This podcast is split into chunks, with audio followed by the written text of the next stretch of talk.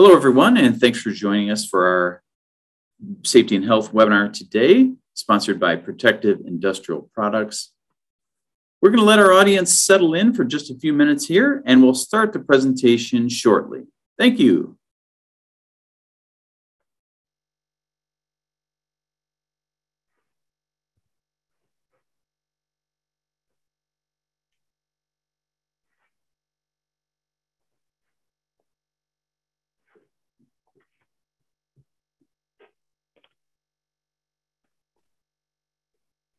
Thank you all for joining us again today for our Safety and Health Magazine webcast. We're going to let everyone settle in for just a few moments here, and we'll get the presentation started very shortly. Thanks.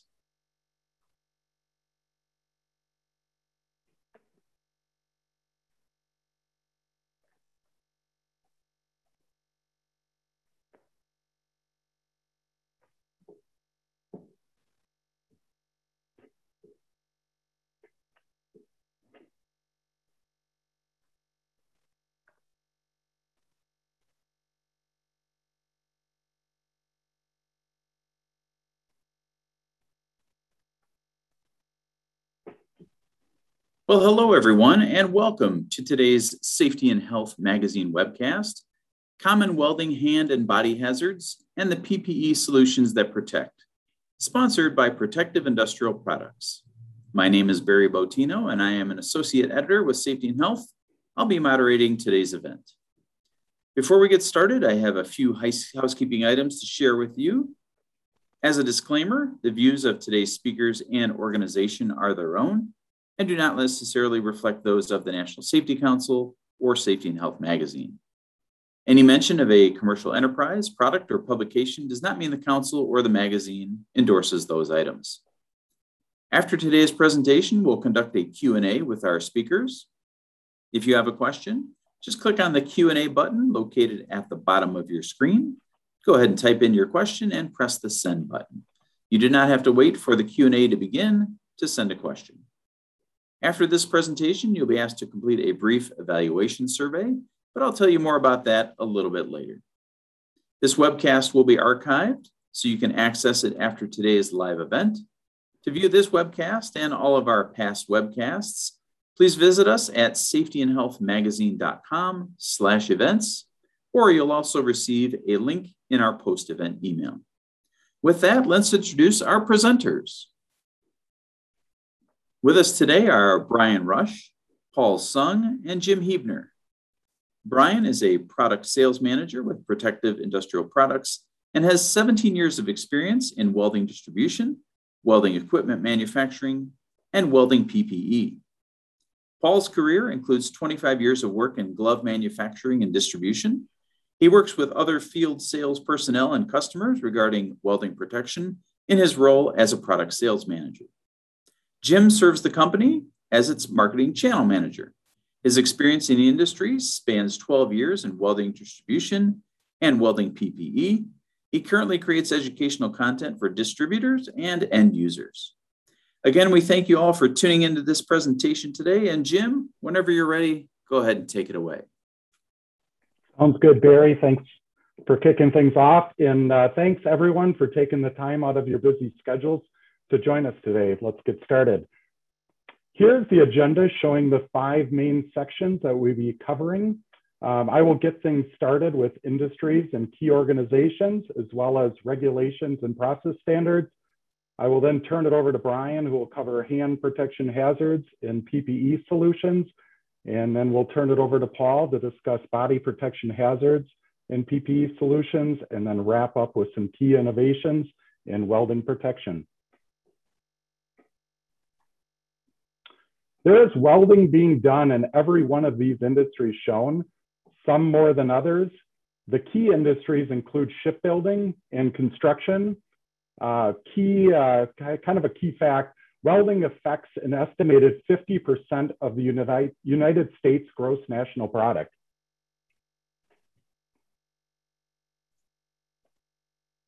It is important to note Every welding environment is unique and needs to be evaluated by a qualified safety professional or certified industrial hygienist for regulatory compliance and risk reduction. You can check out the PIP website for tools to help with product recommendations. Let's identify some of the key organizations impacting regulations. You are most likely familiar with the, the list that's, that's here. Um, to assess health and safety risks when welding, it is important to become familiar with the pertinent health and safety regulations. AWS and GAWDA are two key organizations that impact welding processes and regulations. We recommend you visit their websites if you are looking for more information. Okay, now I'm gonna point out some key regulations. I'm not going to read the entire regulation or I'd pretty much put you all to sleep. The uh, 29 Code of Fe Federal Regulations 1910 deals with the health and safety standards. Subpart Q has a general standard regarding welding, cutting, and brazing. General information regarding combustible materials, fire watches, and areas where welding is prohibited. There is also standards governing oxy-fuel welding and cutting in the storage of cylinders, as well as standards governing arc welding and cutting. Subpart I focuses in on the hazards hands are exposed to, such as cuts or lacerations, abrasions, punctures, and burns. All hazards we'll spend time discussing further in this presentation. Here are a few examples of ANSI and OSHA standards. As you can see, these standards provide vague explanations on what actual hand and clothing protection is needed. Kidding aside, none of the current standards get into specifics on what to wear. That's pretty much one of the goals of the, the primary goal of this presentation is to provide you with those recommendations. Here are some additional standards focused on protective clothing. ASTM 6413 is the standard test method for flame resistance of textiles. ASTM F1506 is the governing ASTM standard for flame resistant clothing. The National Fire Protection Association 2112 standard and NFPA 70E. Keep in mind that PIP is testing to these standards. Now, now I will turn it over to Brian Rush to cover hand protection, hazards, and solutions. Take it away, Brian. Thanks, Jim. You know, why don't we start this off? Maybe we should start with one of our first poll questions. I'll give you guys a few seconds to answer this before we jump into hand protection a little bit further. And again, can't thank you enough for joining us today.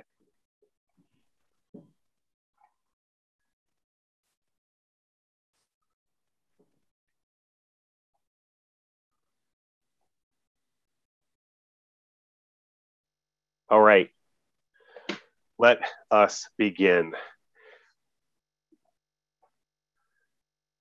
So, one of the things about hand protection is that kind of to reinforce what Jim had said, you know, it, it all comes down to what's really happening. And the, here's some injury statistics.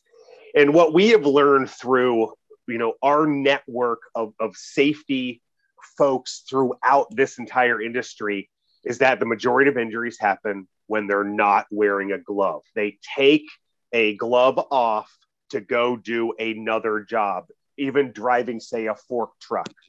Oh, I don't need to wear my gloves to do that. I'm just going to drive across the plant. I'll be fine. And then, boom, an injury happens.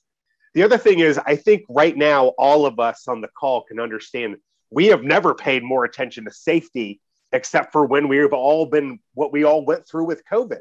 Safety has become a major part of our lives every single day with everything that we've done. And the wild thing, which we don't have a stat on, on the various end users that we work with and the distributors, injuries specific to welding in other areas have actually started to increase because more people are concerned about an inhalation hazard than what they're wearing on their hands to protect from a cut or a burn. You know, let's talk about applications. When welding, well, the funny part is, welding is just one piece of the fabrication process. People are doing all of these jobs. There are very few jobs out there where someone is actually welding from the start of their shift to the very end of the day. There's a lot of people out there that are setting up machines. They're grinding, they're cutting, they're driving a fork truck, they're grabbing the metal. And what we're trying to do in Whole is really the education of gloves need to be developed and innovations need to be made to not have to change to a different glove.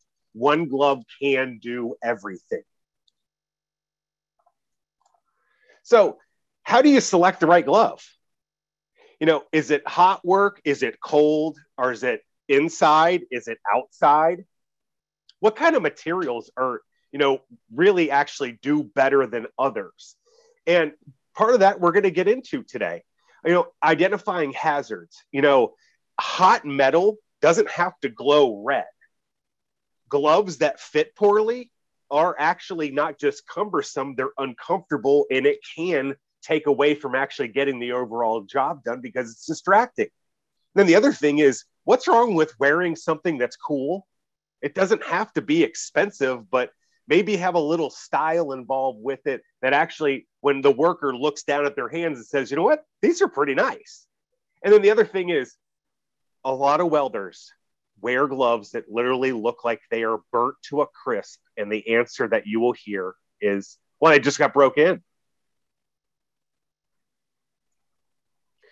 so let's talk about hazards specifically some are obvious some are less obvious Sparks and spatter slag, that's a part of the welding world. That's cutting steel with a torch, that's welding it, regardless whether it's stick, MIG, or TIG. But back to what I said about hot metal, it can still be hot enough to injure you severely without it glowing. And then one of the things a lot of people don't think about is ultraviolet radiation. The funny thing is, welding is very similar to standing out in the sun all day long without sunscreen. And then the electrical shock component has increased tenfold after the last few years because if you're welding, say it's 100 degrees outside, you're in the sun, it's hot. Welders usually have, and I have seen this, I'm sure some of you have, they're not really wearing the right stuff. So that all equals a burn. So causes of burns basically we've broken it down to two things. If you touch it, or it's hot enough that you're just near it and it's affecting you. So conductive is really this a, a piece of spark jumps off and goes down the back of your jacket or your shirt even you're going to get immediately burned by that hot ember um, you know then we talk about radiant back to what i was stating about kind of the uv type radiation you're not necessarily touching it, but you're close enough that and it's hot enough to actually affect your gloves. For instance, a lot of injuries happen when, say, a split cowhide stick glove gets really hot, it starts to shrink. And when it shrinks and it happens to come in contact with your skin because it is basically tightening up, you can get burned even though you are physically not touching something that's hot other than the glove itself. So let's talk about the electrical component. Arc ratings have become almost a standard now in welding because it is an electrical component. Uh, that a welding machine is producing electricity. It happens to also be in coordination with fire and sparks. So here's the rating system. Now, PIP uses the term PPE. It can also be known as the ARC rating itself. And here is the minimum uh, calories per centimeter squared to fit within that category. And the big part is, and for you guys out there, what are the components of testing gloves? This one is happens to be, uh, I would call extremely important these days because of welding being an electrical operation this helps with reducing injuries based off of the type of welding that they're doing and the type of amps or volts that they're using. So let's talk about glove materials. In a nutshell, what's the animal? So one of the things about the animal hide itself, the reaction to heat from what you see in front of you is dramatically different. Uh, let's talk about, I'm just going to kind of get out what's the two most commonly used hides for welding gloves cow, cowhide and then goat skin. But we're going to talk about the others as well. Cowhide is in split format, it has different grades. Um, we're not going to dive into the grading system. We'd be here all day long and you guys would be asleep within a couple minutes. But cowhide is inexpensive and also is goat skin. But that's also one of the reasons why it's so widely used as a, say, a stick glove in a split type format. Grain cowhide is again the same thing. It's just a different piece of the hide itself. But keep in mind, you're going to see a lot of cowhide gloves if you're shopping or you're even selling or looking to procure. Deerskin is by far the biggest improvement using and, and being involved with a deer skin glove. And it, by the way, is typically seen in a split format, is it is extremely soft. It is so comfortable. It's so nice on the hands compared to a cowhide glove. It's typically used in TIG welding and even some light MIG. It doesn't do an awesome job with high heat applications, and thus is why we're bringing it up for TIG and MIG being a lighter duty type MIG welding. And then the absolute almost gem when welding, and this is a popular one used by stick welders, especially pipeliners, is elk. Elk is like the Lamborghini and Ferrari of animal hides when you're talking welding gloves. One, it's so it's it's as or can be softer than deer with twice or three times the durability of deer. The other thing about it with heat, it doesn't shrink up like cowhide does. It still remains supple and usable. Uh, it's extremely common, again, as I said, in stick welding as well as MIG. And then we get to pig. Hey, who doesn't like bacon? But when you put that into a glove, let's just put pig skin, especially for abrasion resistance, it's at the top of the charts. If you have kind of almost wet and oily environments, pig is ideal. It actually has a bit of water and oil repellency to it naturally. And again, back to the abrasion. If you have a high abrasion, say you have someone who's doing just as much grinding as welding, go with pig skin. And then goat. Goat is, again, you can get goat, very, very, very thin, very thin for ultimate dexterity and tactility. Goat is the way to go. It is by far dominates the TIG welding world and most of the lower amp slash volt welding for MIG. And then silicone. This is the new up and coming thing. Uh, I don't know if you know someone or maybe you have this at home. Have you ever seen a silicone oven mitt? That is why silicone has become so popular, in particular, components of gloves, being the back of the hand bump protection, which actually we're going to talk about here fairly soon. And plus, it repels water. It's not, it's going to bead up on it. So, linings. This is really about as simple as it gets wool, cotton and foam, and cotton. Wool is the best. It has the best insulation you can get in a glove. It wicks moisture. It actually is inherently fire slash flame resistant. Uh, and that's again, it's a natural fiber. Um, in some cases, specifically wool compared to say Nomex, the cost of wool is a tenth of Nomex. Cotton and foam, another good substitute to wool cottons and foams are actually usually glued together. You see that commonly in a stick glove. Stick gloves predominantly are either cotton and foam or cotton. The usual reason why someone would pick cotton and foam over just a cotton liner, it's all about heat. And then basic, just a cotton liner. The cotton liners are usually between one to two mil thick, but that's when you want more dexterity. So let's talk about kind of the uh, kind of up and comer cuts. It's not just sharp objects and jagged surfaces. It's where do, where are those existing? number one, let's talk about the first thing you do after you grab a piece of steel that you're going to start and want to weld with and weld on. You're going to have to pick it up. You're going to have to put that in some sort of a saw or a table.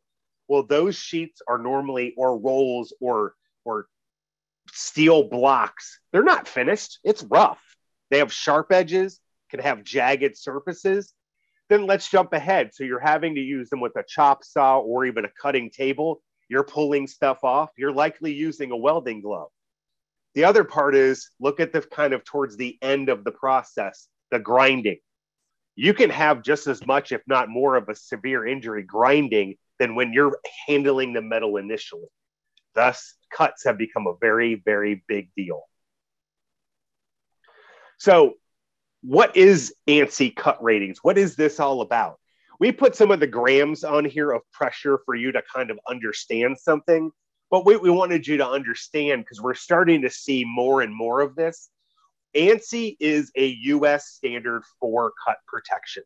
You will see likely gloves out there with EN being a European type standard for testing. They are, and they don't necessarily correlate what the numbers are to an ANSI bona fide test with an ANSI A type score. So let's talk about impact. This is another one that is becoming widely seen. And that is, again, back to what we talked about. When do people get injured? It's when they take the gloves off. Now, welding gloves are being designed with impact protection. Sometimes it is a what we call a TPR, which is a thermoplastic rubber that's been treated, even a silicone material. And then you also have pinching. So, say for instance, you're welding a beam and you need to roll it over, or someone's helping you and they're not paying attention. What happens? Number one, you're going to crush your fingers. Uh, there's a lot of folks out there I know involved in the gas world that are rolling cylinders. If you're new, you're pretty much guaranteed to smash your pinky. And that's just rolling cylinders, which a welder will be doing at their shop. So here is the ANSI rated scale. There's a one, there's a two, and there's a three. Three is becoming a lot more popular.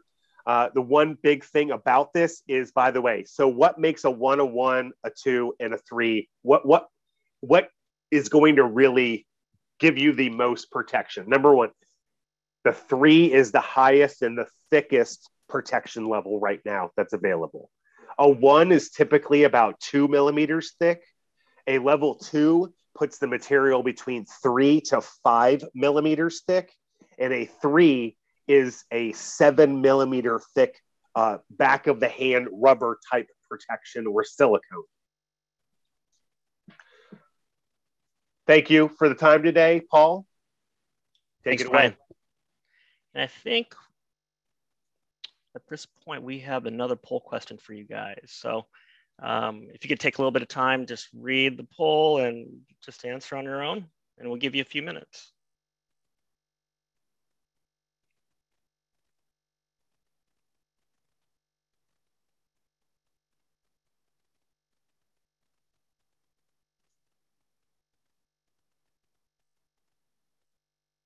All right, so I think that's enough time. Um, so now, hey, thanks, Brian, to going over all the gloves and all the hazards, and and same to you, Jim. Uh, so now we're going to get into welding uh, clothing. So just like uh, gloves, hey, it's another component. It's another piece of PPE that a welder is going to wear. Um, first thing that we try to teach people is, hey, you know, understanding the environment. Um, so we basically went through and here's some four basic steps to creating a, a uh, flame resistant clothing program. So there's a ton of hazards out there. Brian went through them and we're going to briefly go through them again. But again, you definitely got to identify the hazards in the workplace. And then you definitely want to make your next step to perform some sort of hazard assessment. And just like we said before, you know, to, under, to have some sort of a hazard assessment, you do have to understand the standards and regulations out there. The next step is going to be to select some sort of fabric, and we'll go over those types of fabrics in a few slides. And lastly, it's really important to make make it aware to your workforce how important protective clothing is for the workplace, especially in the welding environment.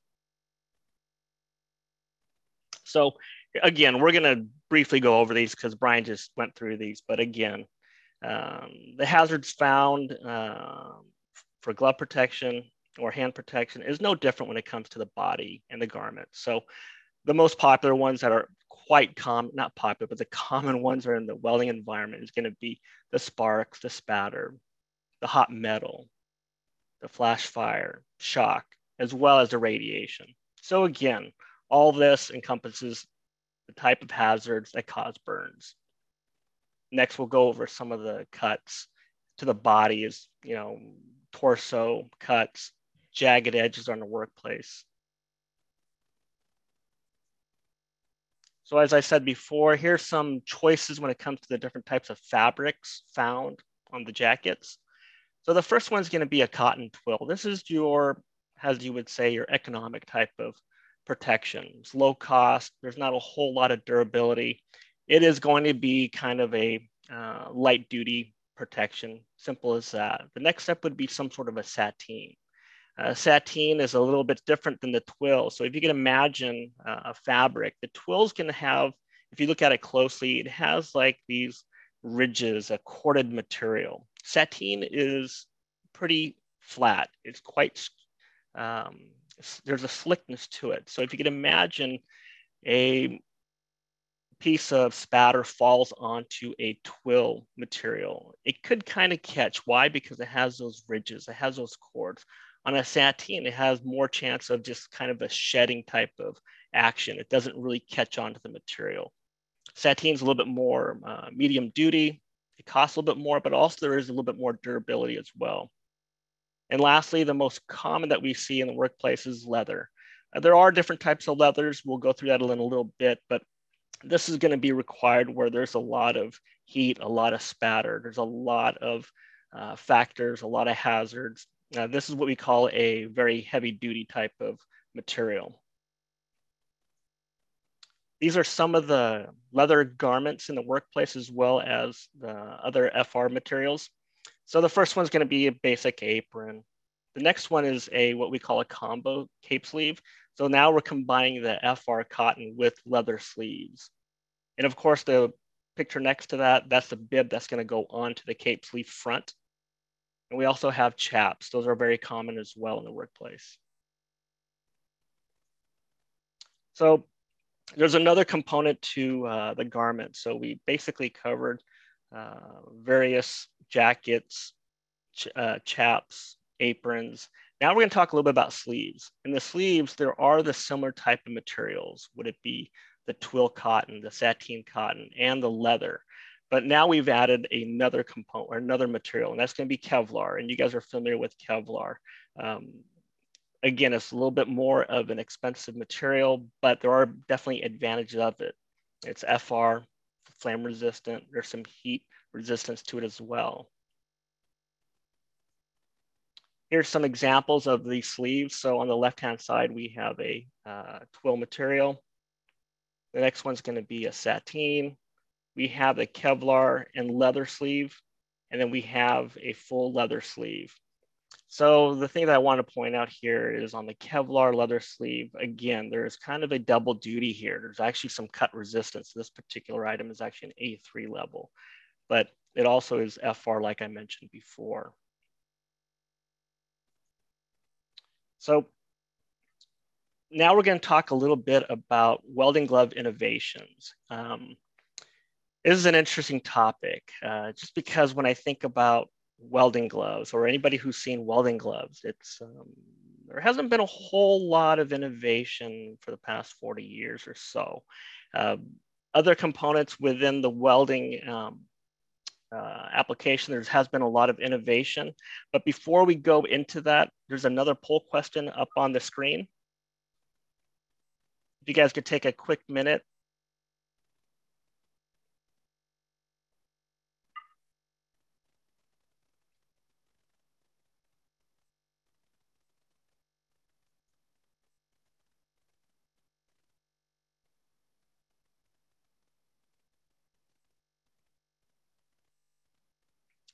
Thanks, guys.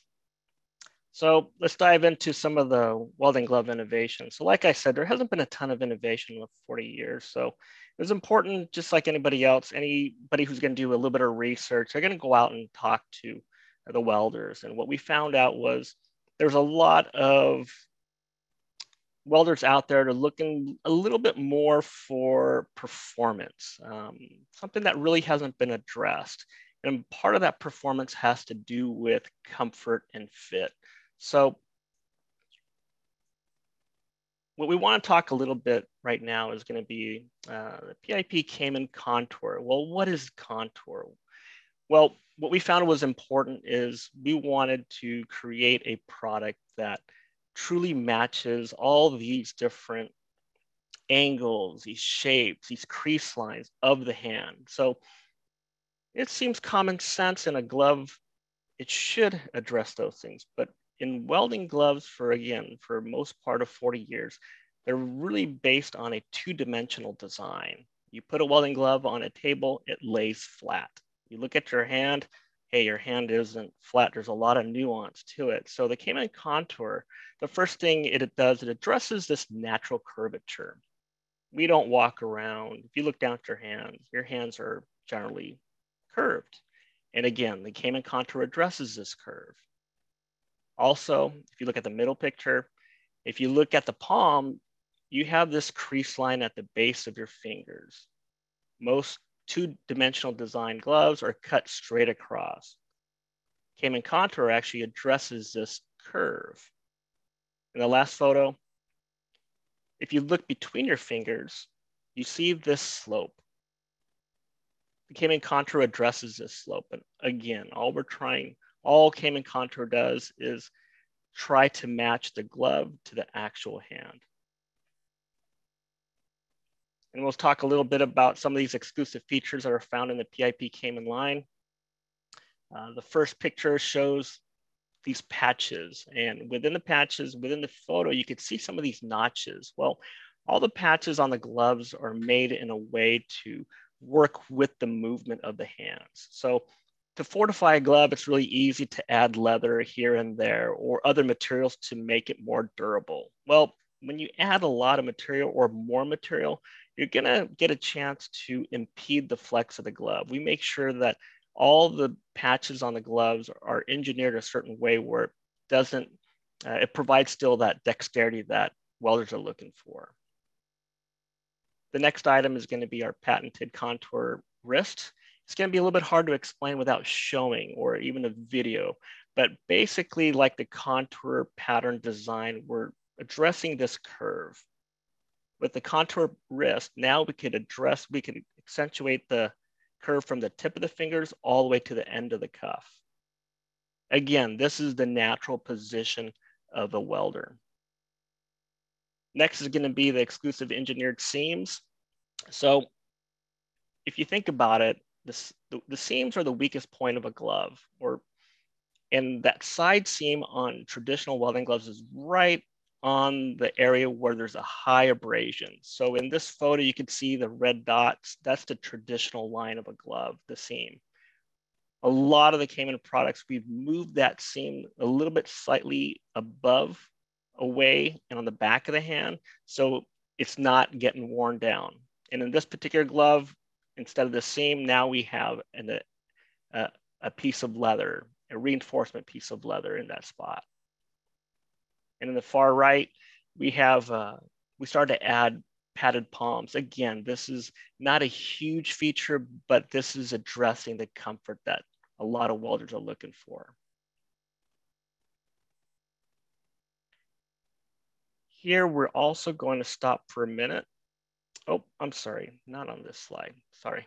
So let's talk about a little bit more about innovations in welding gloves, and in particular, cut resistance. It's quite, it's becoming very popular among welders. There's a uh, cry out there that, hey, we're using a lot of metal, it's a lot of sharp uh, objects. We need some sort of cut resistance. So here are a few Caiman cut resistant gloves. All these are A5 level. Uh, the glove on the far left, that is based on a quite popular glove. And what's unique about this glove is you could see that it's longer. Well, it's actually 21 inches in length. So this particular glove is a glove and sleeve in one. The next glove is, the next two gloves are, are MIG slash stick welding gloves. Again, A5 level. The far right glove, that is a glove that we call a fabricator's glove or a TIG welder's glove. There's a lot of uh, dexterity, there's a lot of tactile sensitivity, and again, this is an A5 level. We'll go into a little bit more about these innovative cut resistant gloves in the IronCat line. All these gloves that you see are A4 level, and there's some extra icons on the bottom. Now we've also tested for arc level, arc rating in these particular gloves. So the first glove is not only A4, but it's PPE level four for arc rating. It's a stick welding glove. As we work through the line from left to right, the next two are gonna be MIG style gloves. One is a PPE two, the other is a three. And I'm gonna jump over the next glove and go to the far right. Uh, that's gonna be a basic driver's glove, often found in every single fab shop. This again is a four PPE three. I'll jump back to the other glove, the black and white one. This one I want to spend a little bit of extra time. This is a quite innovative glove. Um, again, PPE 3, A4, cut resistance, but what makes this so unique is the impact protection that Brian spoke of earlier. This has the TPR on the back. It's a impact level two. Uh, this is a glove that is quite, has a lot of dexterity. And as you can tell, it has a lot of protection as well. The next section we'll cover is going to be innovative welding garments. So we covered some gloves and now we're going to talk a little bit about the garments and what has changed in the industry. And again, it's no different. For many years, things have been the same. So recently, Boarhide has come out. Boarhide is a basically a garment grade pigskin. So the traditional leather garment in the industry is going to be cow split leather very common. So after talking to welders, seeing what their needs are, what they would like to see as far as changes and innovation, welders are an environment that is very hot. If you think about a welder who's welding in the south where it's humid, uh, temperatures are out of the roof, now you're asking them to wear not just gloves, not a welding helmet, but all this protective clothing. And that can get quite stifling. So, how do we make a garment more comfortable, just as protective, if not more protective, and much lighter as far as breathability? So, boarhide, like I said, is a garment grade pigskin. The natural characteristic of boarhide is that it's much, uh, ha has a much tighter fiber than cowhide. So, being that it's much tighter, it has more strength. So we can actually make the, the leather thinner to make it lighter weight. So again, promoting comfort, airiness, lightweight. Uh, not only that, but boarhide is also very highly uh, abrasion resistant. It's more breathable than cowhide. And another nice uh, benefit of it, there's elasticity to boarhide, whereas cowhide doesn't stretch at all. And now I'm going to turn it over to Barry because I think we might have some questions to answer. Well, thank you very much, Paul. I appreciate that. And thank you, gentlemen, for sharing your insights with us today on this topic. Just a reminder for our attendees uh, to get your questions in, go ahead and click on that Q&A button at the bottom of your screen. If we don't get to your question today, all unanswered questions will be forwarded along to our speakers. Before we start the Q&A, I do want to mention uh, to everyone about our evaluation survey that we're asking you to complete today. The survey will open in a different screen after this webinar. Your input is really important to us as it does help us to improve our future webcasts. Now let's go ahead and get to some of those questions. I wanted to start with um, a question from our audience uh, for Jim. Uh, someone mentioned uh, aramid fabrics, and I, I wanted to know um, what's the difference between, say, aramid and Kevlar fibers, and, and what do the two provide? Thanks, Barry. Yeah, let me uh, cover that. Um, actually, they're synonymous. Aramid is a general term, and Kevlar is an actual brand name. It's kind of similar to facial tissue and Kleenex. Um, the other one is, yeah, what do they do? These they're both types of fibers that provide strength as well as heat and flame resistance. Great, thank you for that, Jim. Um, next, I want to go to uh, Paul. And Paul, we had a question that came in um, regarding uh, the price difference between cowhide and boarhide garments, and and is there a difference there?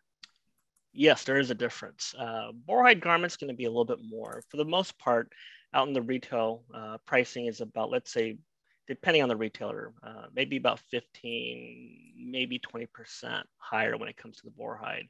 But again, the benefits far outweigh, I think, the cost difference. And that's what we're seeing. Great. Thank you for that. Um, Brian, I wanted to ask you, we had a question come in about um, which glove materials are typically have the, the best um, heat properties?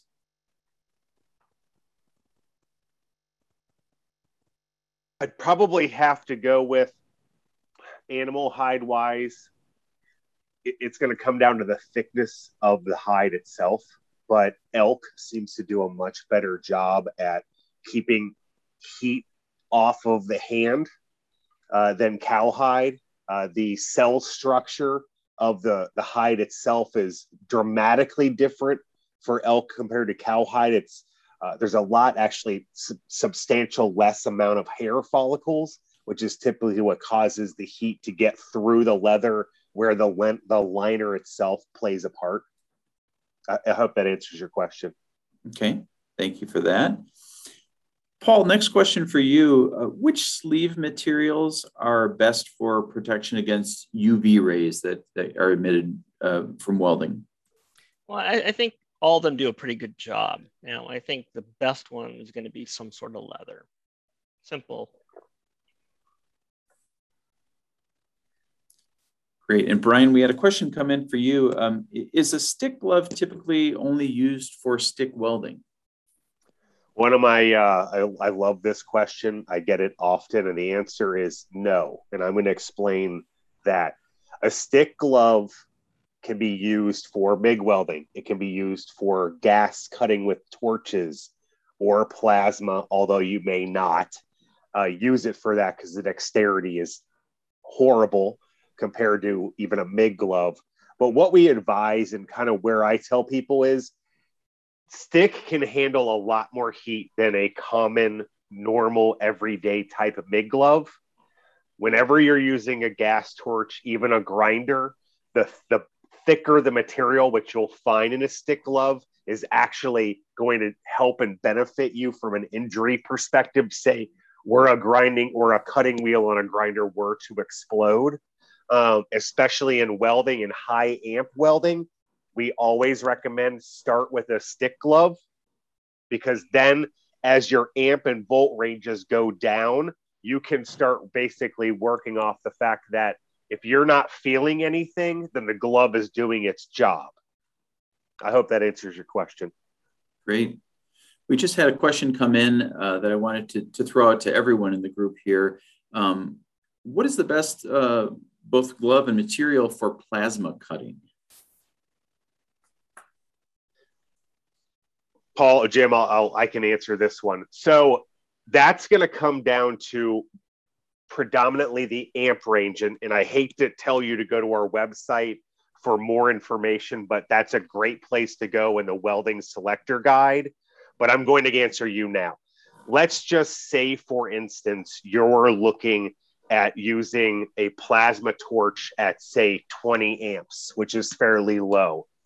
A MIG glove would do you fine with that because again it's the, the the heat level in the hand and the handle of the plasma gun is low what really happens is it's the type of material you're cutting is going to produce that uh, a different amount of sparks So, for instance, you can't cut aluminum due to its what's non-ferrous, it's ferrous, and you cannot cut an aluminum with a gas torch. So, I hope that answers your question. But typically, a MIG type glove, it's going to almost fulfill all your needs with a plasma torch. Great. The next question we have for, and I'll throw this out to you all as well. Um, our, our, attendee wants to know, do welding gloves and PPE have to go through any sort of approval to be sold in the US and or Canada? And, and maybe what, uh, what should our attendees look for uh, as far as approvals if they're looking for uh, gloves or, or clothing?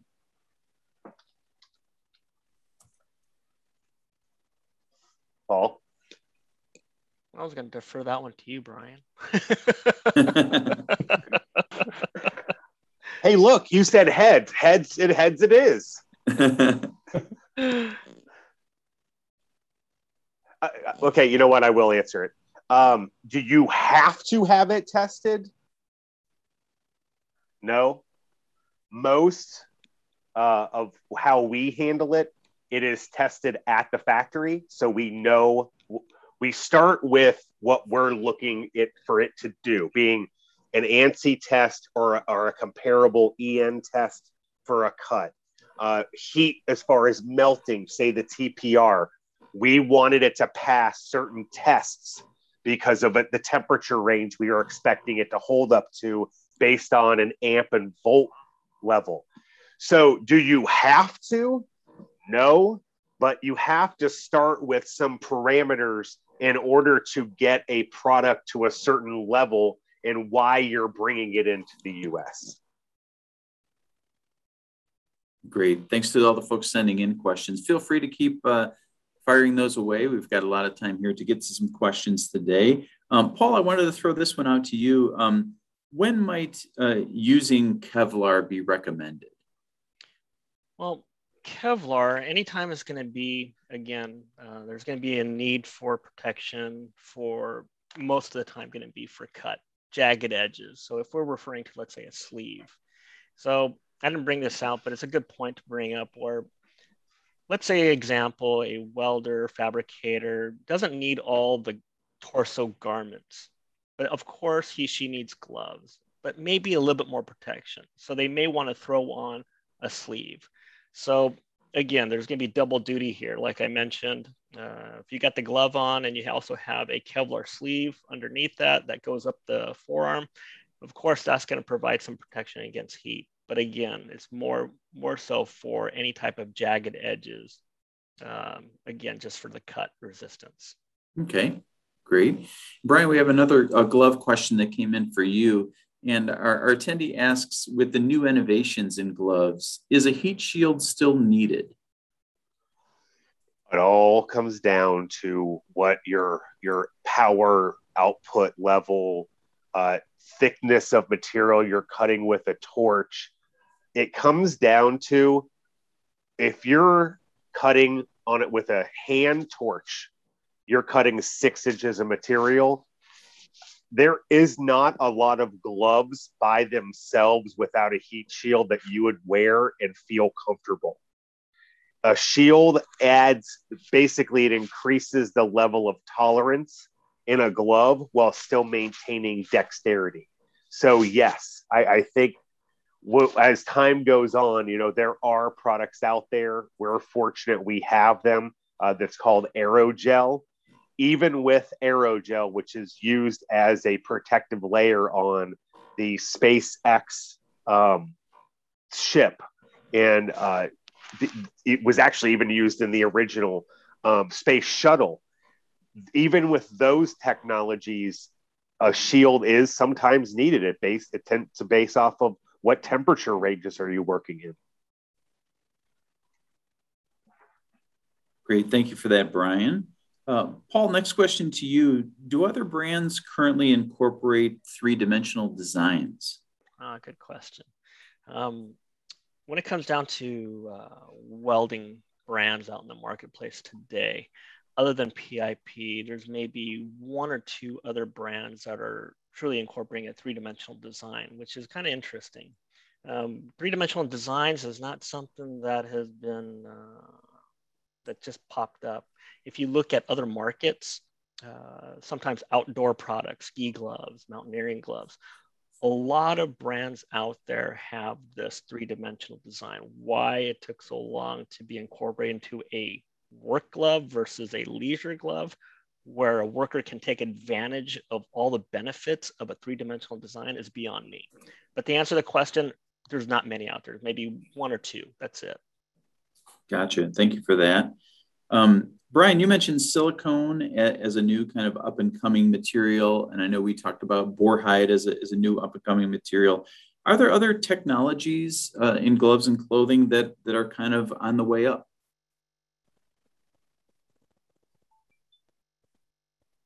I I think the the cut level um, is is here to stay, and I think you will see a lot of end users, uh, not necessarily the big ones, which are driving the change now.